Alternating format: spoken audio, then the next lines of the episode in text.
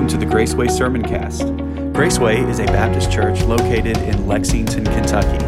We have a heart for God and a deep love for people. You can learn more about our church by visiting www.gracewaylex.org. Now, here's this week's message.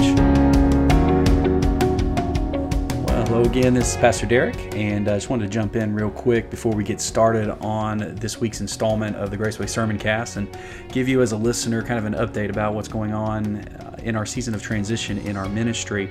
Back in January, at the beginning of this year, we decided as a church to begin joining in fellowship and holding collaborative worship services with another church in our area, a church by the name of Living Hope Fellowship, where Chris Reber is the pastor. We have decided to do that through a season of transition within our ministry as we seek God's guidance for us in the next steps. And so over the course of that season, you're going to be hearing at times, Pastor Chris Reber will be bringing the message on our sermoncast, and then at other times you'll hear my voice along with some other guest speakers as well. So just wanted to let you know as a listener kind of what's going on. And so if you hear a different voice as you tune in, that's kind of what's going on. So I'm going to jump off of here and we'll get started with the message. So this morning, like I said, I want to look at Exodus chapter 3 and chapter 4, and I want to kind of begin with an opening truth that we talked about with the kids, that we, even though we're adults, right, every kid, every adult needs to understand this, and this is the truth is that every person on planet Earth, God has a plan for every single person. Right? God doesn't make accidents. God doesn't ever look down and say, oh man, I didn't see that one coming, right? God never says, oops. He always has a plan. And He is the creator. He formed each one of us. He has a plan and a design for each one of us as well. And that's amazing. So what I want you to do is look at your neighbor, the person sitting next to you, and say, I don't know how it happened. I don't know how it's going to happen, but somehow God's got a plan for you. Right? God has a plan for every one of us, okay? And here's the continuation of that truth, is that peace, contentment, fulfillment in life, and joy that passes all understanding, it rests on learning and on living that plan that God has for us. A lot of people have been trying to answer the same question for a long time. I mean, since before any of us have been around, and they try to answer this question, what is the purpose of life? What am I here for? Well, you don't have to go very far in this book to realize that we're here because God designed us, God created us, He wants us here, and He created us with a purpose to glorify Him. That's our purpose. That's His plan for us. And all through Scripture, what we see is God working His plan. God working His plan, and the beautiful thing is He uses us, broken and fallen humanity, to work that plan out. It's amazing that God, perfect and holy as He is, would redeem us and use us to work that plan, broken and unholy as we are. But that's the grace of God, and that's the beauty of being called into this relationship with Him as well. So, and we're going to look at one of those plans today. We saw a little bit of the plans in Jeremiah this morning with the kids, but today I want to kind of turn our attention to the plan that God had for Moses' life and Moses' reaction to God's plan, because I don't know about you, but sometimes when God speaks and when God begins to let you in on His plan, it gets a little scary sometimes, right? You look at it and you think, God, I don't know if I understand the way You're leading right now. And then what happens? We begin to get excuses. We begin to be filled with a lot of like anxiety and angst and thinking, no, you've got to be talking to the wrong person here, right? That's exactly how Moses felt. And so that's what I want to look at this morning. But before we get into the text, let me kind of give you just a little bit of a set the stage for where we're going here. Moses, most of us know the story, but in case you don't, Moses was a Hebrew who was born in the time when Egypt was in control of basically the whole world. They were the world power at this time, and all of Israel had been taken into slavery. They've been held captive and in bondage there in Egypt. The pyramids that we see right now in our history books and on Google Earth and all that type of stuff, we believe that they were actually built by the Israelites way back in those days. There's some of them that we still see relics. There's evidence that points to they were built by Israelites' hands. I mean, it's just amazing to think how God has woven all of this into history. And we can still, thousands of years later, look and see the evidence of this. But so Moses is born at the time when Israel is under a lot of oppression. And it's at a time when Pharaoh is scared to death because God continues, no matter how much they're oppressed, God continues to bless His people, and they continue to just multiply and multiply. And Pharaoh is doing the numbers, and he's like, man, they're going to outnumber us pretty soon. So Pharaoh does the only thing that any homicidal maniac could ever do. He says, let's take all the babies and let's throw them into the Nile River, all the Israelite babies, and throw them into the Nile River, effectively wiping out an entire generation of people. One woman. God moves on the heart of one woman named Jochebed, who after she has her baby, she feels impressed upon her heart, okay, I'll put him in the Nile, but I'm going to put him in a little basket. And I'm going to hide him in the reeds, and I'm going to put his older sister down there to keep watch over him. And when that happens, Pharaoh's daughter, the most powerful woman probably in the entire kingdom of Egypt, comes down to go swimming. We'll say we're swimming because kids are here. She goes down swimming. And as she's swimming, she swims over close to the reeds, and she hears a baby crying, and she goes and she sees this baby, and she pulls him out. And she says, I will call him Moses, for I drew him out of the water because I, and she says, I'm going to raise him as my own. So a Hebrew slave boy gets adopted into the royal family of Egypt. Tell me God doesn't have a plan and God doesn't know what he's doing, right? And so he grows up and he's raised as a prince of Egypt, but then he begins to find out about his heritage. And if you know the story, he just really becomes open to the idea that his people are being oppressed, and there's something different. He begins to notice the injustices that are going on against his people. And one day his anger just overtakes him, and he walks out and he sees a Roman guard that is abusing and oppressing and hurting and beating one of his countrymen. And out of anger, he just acts impetuously, and he kills that Roman guard, and he goes to bury him in the sand. Now, I'm not skilled at killing anyone, but I don't think if I'm going to get rid of the evidence, I'm going to go bury him in sand. And he's thinking, nobody saw me, so I'm going to bury him in sand and pretend like nothing happened. The next day he comes back, and he finds out that a couple of guys saw what happened, and they're probably going to tell. So at that moment, because of indiscretion, because he couldn't control his anger and he couldn't trust God's plan, he ends up having to go on the run. And so he goes from prince to fugitive.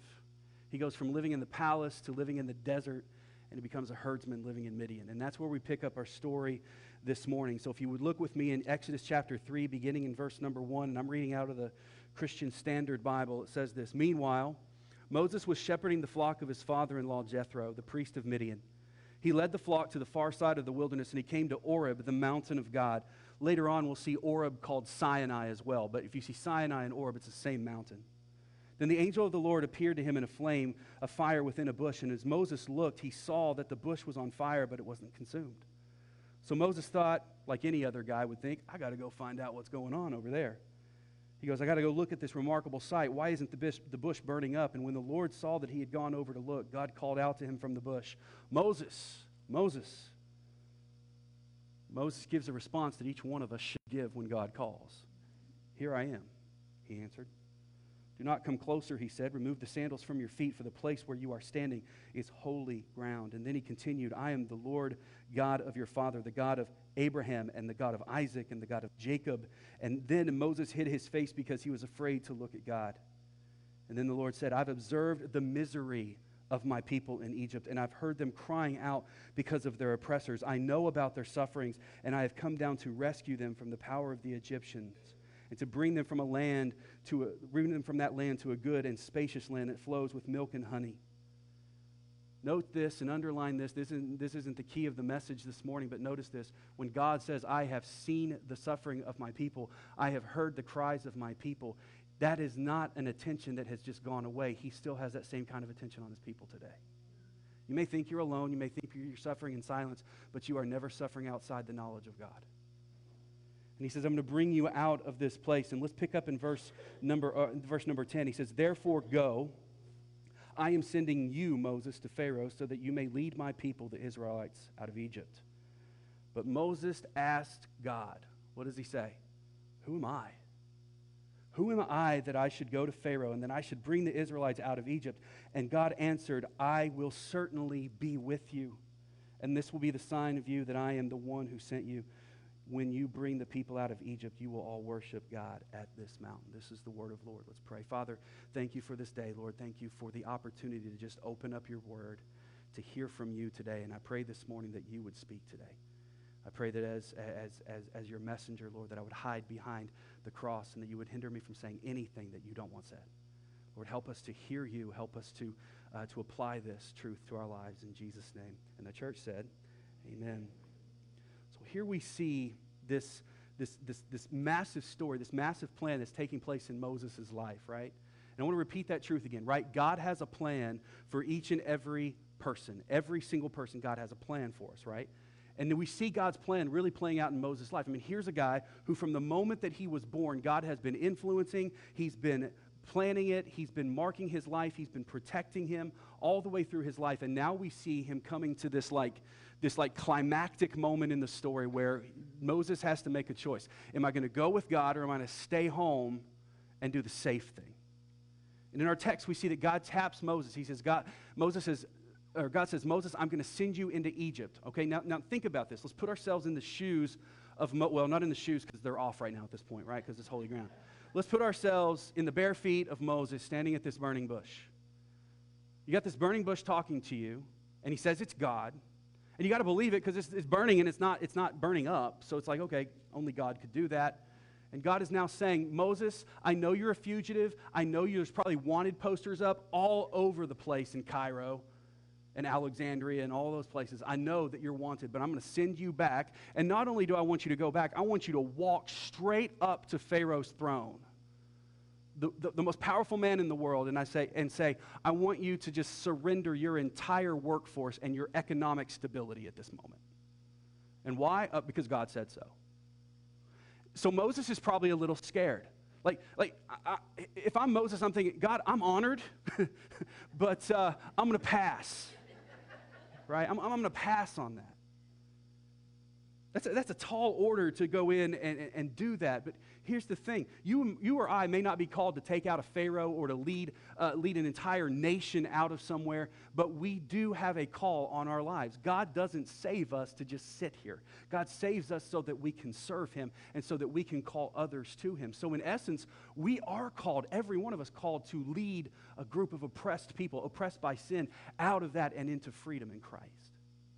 So we all have this call. And in Jeremiah, we talked about with the kids where he was worried because he was a child. He said, man, I don't know if I can do this yet. Here's what he says to Jeremiah later on in Jeremiah chapter 29. He says, I know the plans I have for you. This is the Lord's declaration and promise. It's plans for your well-being. It's plans not for your disaster, to give you a future and a hope.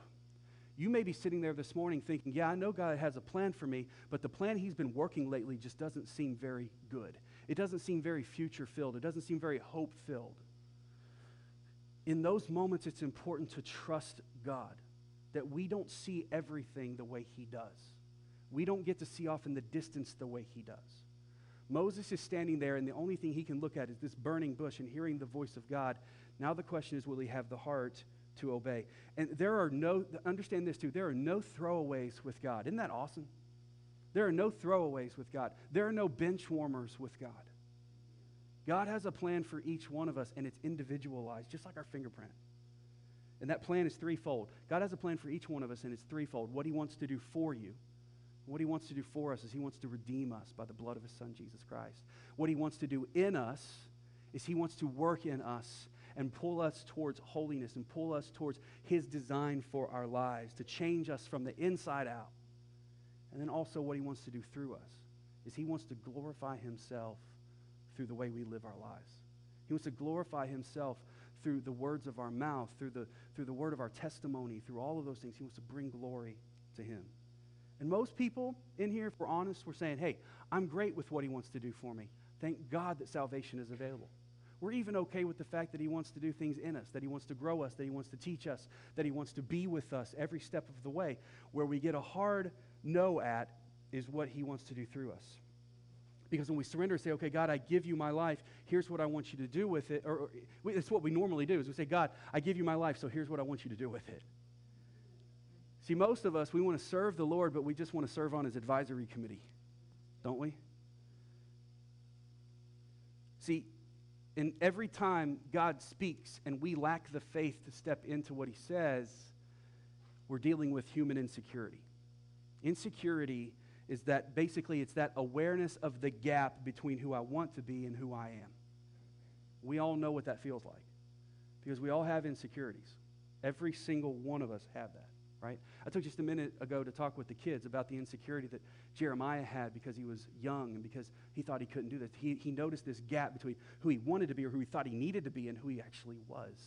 See, but God doesn't deal in the realm of insecurity because he already knows what's going to happen. So when God calls us, we don't have to be concerned with the insecurities that we have. But here's what we know about insecurity, right? Modern life makes insecurity just so much more astronomically real, doesn't it? There's a very real phenomenon taking place with social media where scrolling through Facebook and through TikTok and through Instagram and Twitter all the time leads us to depression and to anxiety and to feeling like we don't measure up with those people who have all those filtered photos out there showing you the life that you think you should have that they don't even have really. But they've airbrushed everything and they've taken 10,000 different shots to get that one perfect angle that makes them look good. And what that leads to us is feeling like, man, there is such a gap between my life and the life of these people over here. We can do that in the church too. Look at people and think, man, I wish I was like so-and-so. They seem like they got it all together. They come into church, their kids ain't hitting each other. They seem like they woke up just singing worship songs this morning out in bed. If that happens, could I come over and could you all give me a seminar on how to do that? If that's the way your house runs. We have these insecurities, and we think that means that we're not valuable enough, and we feel like we're not valuable enough to God. Our insecurities increase. We compare ourselves to those people. Influencers, famous people, they set those high, unachievable standards, and it causes us to just pull away and to isolate.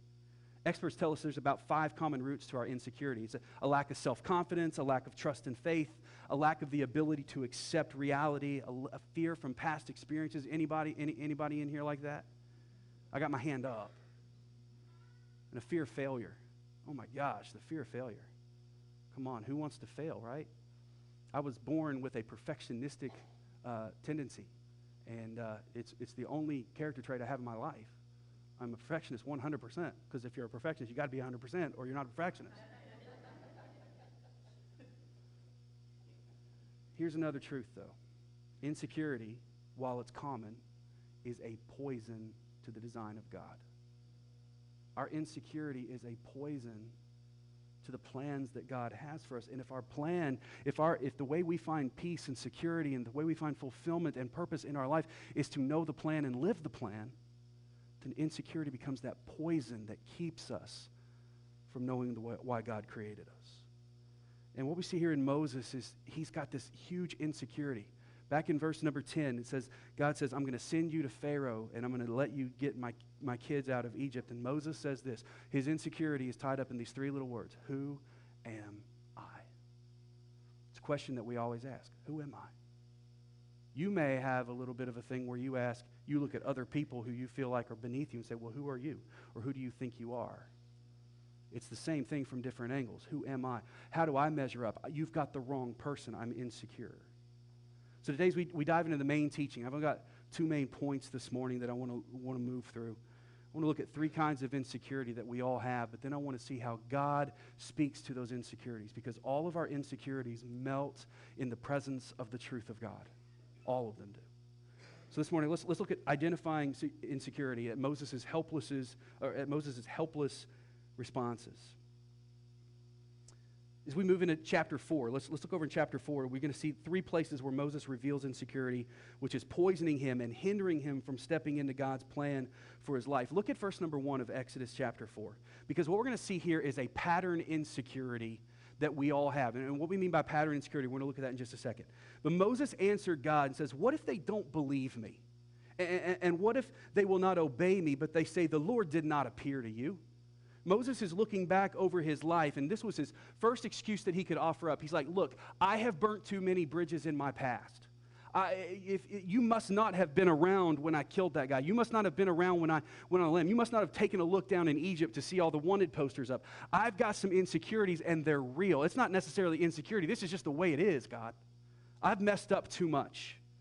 He says he's not a believable candidate. He pictures himself marching up to Pharaoh, being laughed out of the city, or worse, killed because he's identified as someone who's wanted. He also pictures himself trying to convince the Israelites, because task 1 is getting Pharaoh to agree. Task 2 is getting the Israelites to agree and follow him out. When what some of them may know of Moses is, man, you were adopted into the family. You're not one of us. You're one of them. Why should we trust you? See, Moses has got all of these reasons, and it sounds like a good reason right on the surface. See, our usual response to pattern insecurity is one of two things. Either we try to overcompensate for what we think we don't have, or we just settle for paralysis. I'm just going to sit because I'm washed up, I'm used up, there's nothing that I can do for God because I've done too many things in my past. That tells us something that we have to understand. If that's the way we think, we need to take another good look at the gospel and the grace of Jesus Christ. Because when Jesus died, he died to consume our past in grace.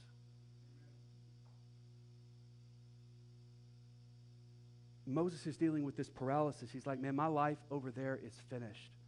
My life over there is finished. And God is telling Moses, no, I have a plan for you. My plan all along was for you to redeem and to rescue my people. Now I'm going to put you back on track if you'll let me. You ever been there before where you feel like, man, I would love to do something for God. I would love for God to use me, but I feel like he's not using me, or he wouldn't want to use me because of what I've done, because I've got this past. Folks, sometimes the worst past makes the greatest testimony for God's goodness. Other times, the best past makes a great testimony as well. But maybe you haven't had to go on the lam for killing somebody, but sometimes we feel like our past hinders us. And we have a choice. We can let our past limit our future, or we can live ahead of our past with a future and a hope in Christ. You can live regretting the past, or you can live ahead of your past hoping in Jesus. See, Jesus came, he died, he rose again to drown our past in the sea of forgetfulness. See, there's four things that we can do to get past our insecurity. Number one is we repent. Do we all have a past? Yes. Have we all sinned? Yes. Every one of us have. All have sinned and come short of the glory of God, right? So the answer to that is to repent. Lord, I notice what I've done and I repent. I turn from it. To pay restitution, to be willing to do what's necessary to make it right, to resolve and be intentional and make a concerted effort that I won't go there again by the grace of God. And then to just receive the forgiveness that we've been given. Too many of us, we go and we claim forgiveness, we repent, we ask for forgiveness, and then we pick up the burden and carry it back with us again, letting that insecurity just grow in us. So Moses was just hindered by this pattern of insecurity. He was also hindered by this insecurity of performance. When Moses looked around, he saw some deficiencies in himself that nobody else seemed to have, and he's thinking, there's no way, because of my deficiencies, there's no way that I could be the guy that you want to use. Look at verse number 10. Moses replied to the Lord. He says, please, Lord, I've never been eloquent, either in the past or recently or since you have been speaking to your servant, because my tongue and my mouth are sluggish. See, I've never been eloquent. What we know about Moses is Moses had a speech impediment. Either he stuttered or he was slow or something like that made it to where he did not like public speaking. Well, who does like public speaking, right? So he's like, I can't go marching up to Pharaoh and start stuttering, giving this message, let my people go. I can't go up there. He's just going to laugh me out of the place. He said, you've chosen the wrong guy, right? And he says this. He says, you've chosen the wrong mouthpiece. And then he says, in the past or recently since you've been speaking to me, what he's saying here is, God, I see you here with a bush, and you're burning it, and it's not burning up, and you're the God who created, you're the God of Abraham and Jacob and Isaac, and I've heard all about your amazing wonder, yet here we are, we've been talking all this time, you want me to go and do this, and you have, if you're able to do all of this, you haven't touched my tongue to fix it yet. Why haven't you done that? It makes sense that if you want me to go and do this, you'd fix it, but he hasn't. And so Moses is thinking, look, I can't go broken like this. If you're going to use me, you're going to have to do this to fix me. But you see, God's power is more noticed in our weakness, right? So Moses is looking at that thinking, man, if I could just have some strength, if you just give me a little touch of strength or a little touch that would make me seem like I'm normal, then God, I'll be okay. And maybe that describes you right now. You say, I'd love to serve God in a greater way, but man, I got all these things that are just against me. And to be quite honest with you, I've been dealing with them, and I've been thinking about them. I'm like, why won't God remove this? Apostle Paul asked God 3 times to remove a thorn in his flesh, and he finally comes to the conclusion. He says, God left this thorn in my flesh to kind of keep me in the place where I would depend on God. Sometimes the things we look at as deficiencies are gifts from God to keep us close to him. And Moses couldn't see that just yet. Or maybe you're wondering, if God's so good and if God has all the answers and if God has a plan for me, why is his plan so filled with rocks and thistles and thorns, and why does it hurt so much to live this plan? Here's what you need to know. Everybody has things that they're insecure about. Every single person in this room has an insecurity. It might be when you look in the mirror and you don't like what looks back at you.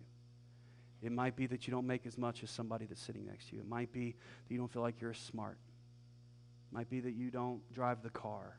We all have our insecurities, every single one of us. And the other thing is that innate capability is really an illusion. Sometimes we look at people and we think, man, they were just born with like a leg up on everything in the world, while I wasn't given anything. Are there people with talent? Yeah. Are there people that stand out? Yeah. But it's kind of an illusion to think that somebody's got some secret special sauce that makes them better at following Christ than you are. Because we all have the same opportunity. We all have the same command to follow Christ. It's just follow me. Lay down your cross, or pick up your cross and follow me. Lay down yourself and follow me. See, Moses made two mistakes here with God. He thought that his insecurity was unique. He thought, man, and why not? Because he stutters, right? So he's looking around. He's like, a lot of other people don't stutter. My insecurity is unique. And he thought the key to his success would be the ability, when in reality, all God wanted was his availability. All God wanted was Moses to say, okay. God was going to take care of the rest. And that leads to Moses' third insecure response, and that's his personal insecurity. Look at verse number 13. Moses says, please, Lord, just send somebody else. Just send someone else. I'm hearing you. I'm hearing all your promises. I'm honored to be chosen, but just pick somebody else, please. Moses is like, your plan is perfect. Your choice for the one to execute the plan is flawed. And what he's really telling God is, I'm not available. I'm not available to go. See, Moses' problem here is not that he's outrightly denying God or rebellious to God or anything like that. He respects God. He was afraid to speak when he found out who he was speaking to. He respects God. He wants to please God, but he thinks, I'm going to mess up if I try.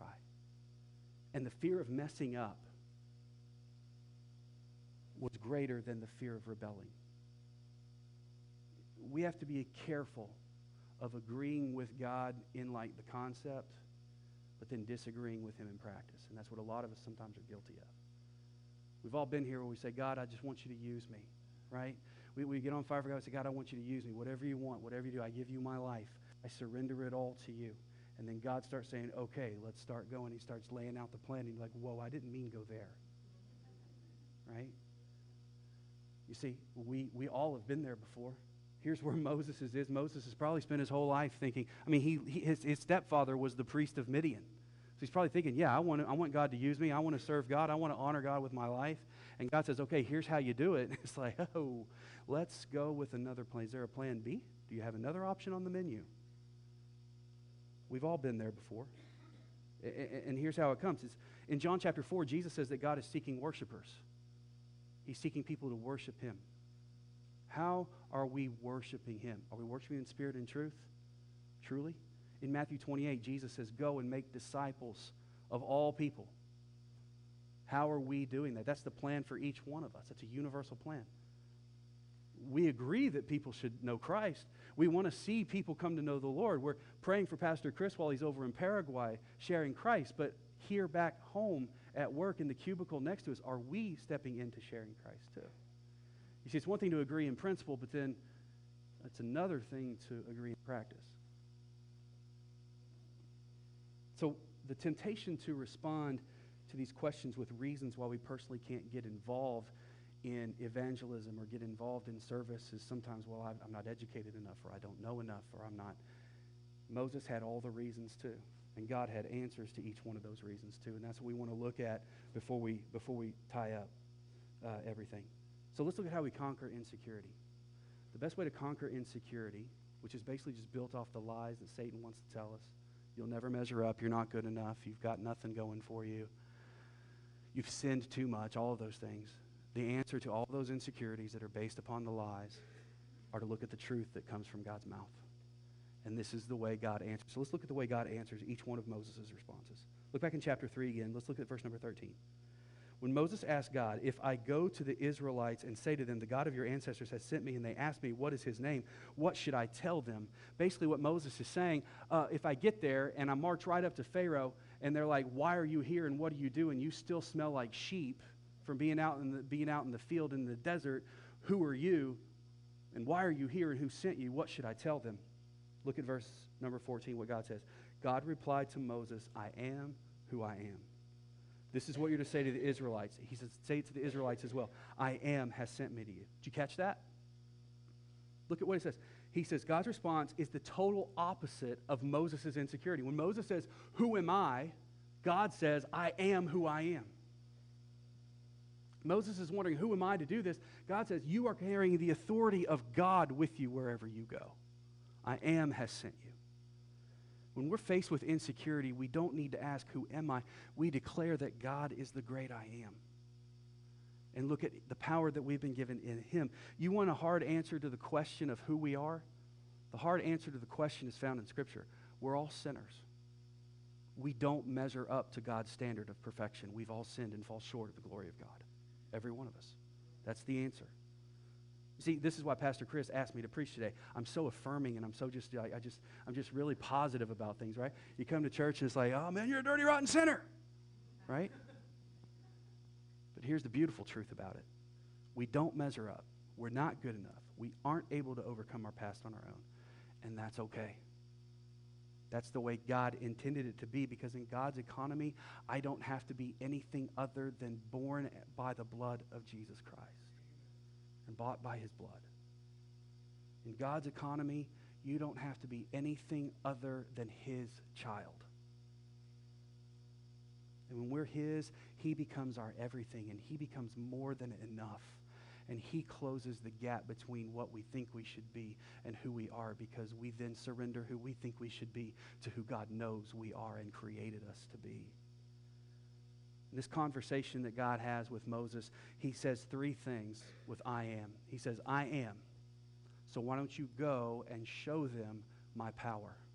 So to his pattern insecurity, God says, I am, show them my power that overcomes all of those insecurity. In verses 2 through 4, we see that God tells Moses how to throw his shepherd's rod down on the ground and it turns into a snake. When Moses is worried, how are they going to believe me? I'm going to have to go in there and put on a good show. And he says, okay, fine, that rod you've got, throw it down. It's going to turn into a snake. And he says, he picks it back up and it turns back into a rod.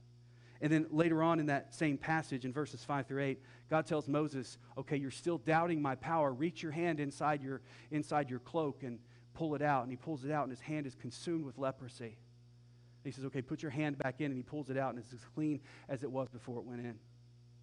God is showing Moses, look, I have the power. If it's not enough that you see me talking to you from a fiery bush, I have the power to carry you through this.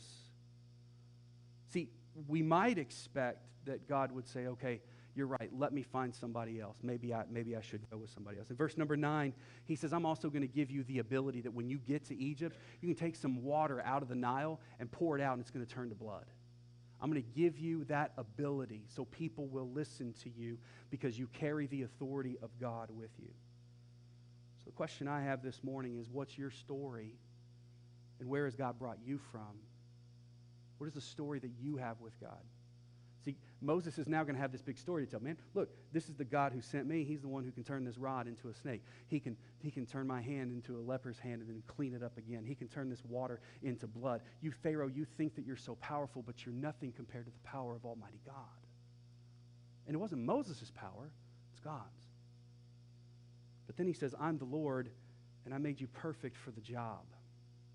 I'm the Lord, I made you perfect for the job. And we see that in verse number 11.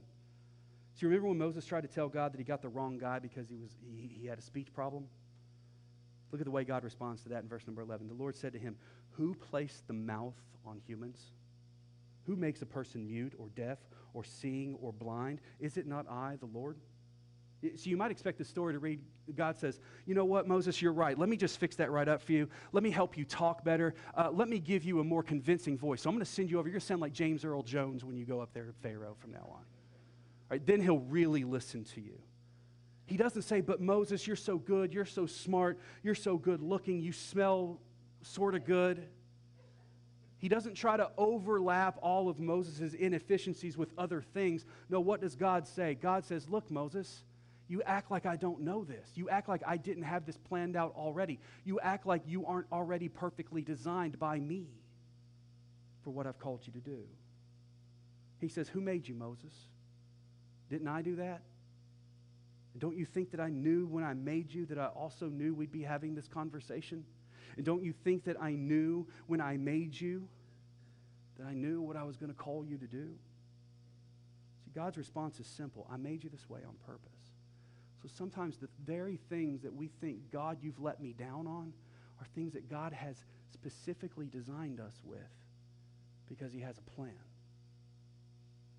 If only we could know at our burning bush moment what God was going to do, it'd probably make it easier to follow, right?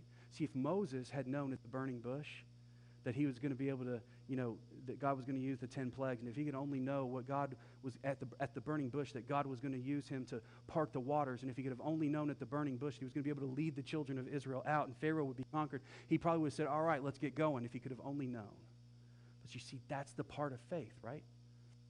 Faith is trusting God even when we don't see the outcome or know the outcome. So look at what verse number 12 says. God says, now go, and I will help you speak, and I will teach you what to say. God says, look, man, I know you think you're going to stutter, but if I'm going to be with you, and if I'm in this bush and it's not burning up, don't you think that I'll be able to handle it when you get there to Pharaoh? I'm going to give you what to say. I'm going to help you say it. And when you speak and become my mouthpiece, they're going to know it's not your voice, it's mine. It's the same thing that Jesus told the disciples when he gave them the command to preach the gospel. He said, go into a town. If they don't listen to you, dust your feet off. And he says, don't worry when you stand before kings, when you stand before rulers, what to say, because in that moment I will give you what you need to say. See, what God was telling Moses is, don't worry about your tongue because I'm going to be in your mouth. And then the last thing is, we get ready to close out this morning. I'm the Lord, and I'm going to make a way for you. Not only is it, I've got a story for you to tell. Not only does he say, I've made you perfectly for what I've called you to do, but he says, I will make a way for you in it. Look at verse number 14 of chapter 4. Then the Lord's anger burned against Moses, and he said, isn't Aaron the Levite your brother? I know that he can speak well, and also he's on the way now to meet you, so he'll rejoice when he sees you. How did God know that Aaron was Moses' brother? I wonder. Oh, because he's God. God put people around Moses to help him, but the people around him were secondary to what God was going to do. You see, God put Aaron there just to show, hey, I'm not leaving you alone. This is the evidence that I'll be with you. When you see your brother, you're going to immediately think, oh, man, this was the promise that God showed me. Exodus number 15, look at what it says. You will speak with him and tell him what to say, and I'm going to help both of you, and I'll help him to speak and teach you both what to do. He says, look, if you need help, I'll send it, and I'll teach both of you what to do. Look back at chapter 3 as we get ready to close out, and we're going to see why we can always count on God to make a way for us. Look at verse number 12 of chapter 3. God answered to Moses, as Moses, this is right after Moses says, who am I to go? God says, I will certainly be with you. And this will be the sign to you that I am the one who sent you. When you bring the people out of Egypt, you all will worship me, God, at this mountain. He says, I'm going to certainly be with you. This is the promise. This is why insecurity melts in the presence of God. And this is why we don't have to walk around in insecurity. Because if you're God's child, you're always in the presence of God, and insecurity melts in the presence of an almighty God.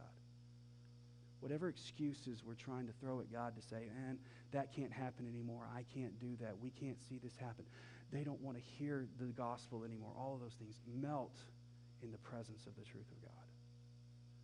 So as we close out this morning, and as the worship team comes and we get ready to close out this service, I want to ask you a couple of questions. We bow our heads.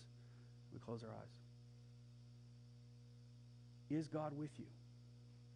That's a question that we all have to answer. Is God with you? Are you with him?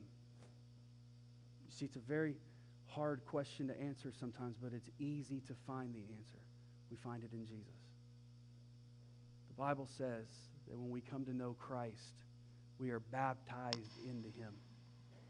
We are in him and he is in us. The question this morning is, do you know Christ as your Savior? Have you trusted Jesus as your Savior? Are you in a relationship with him daily?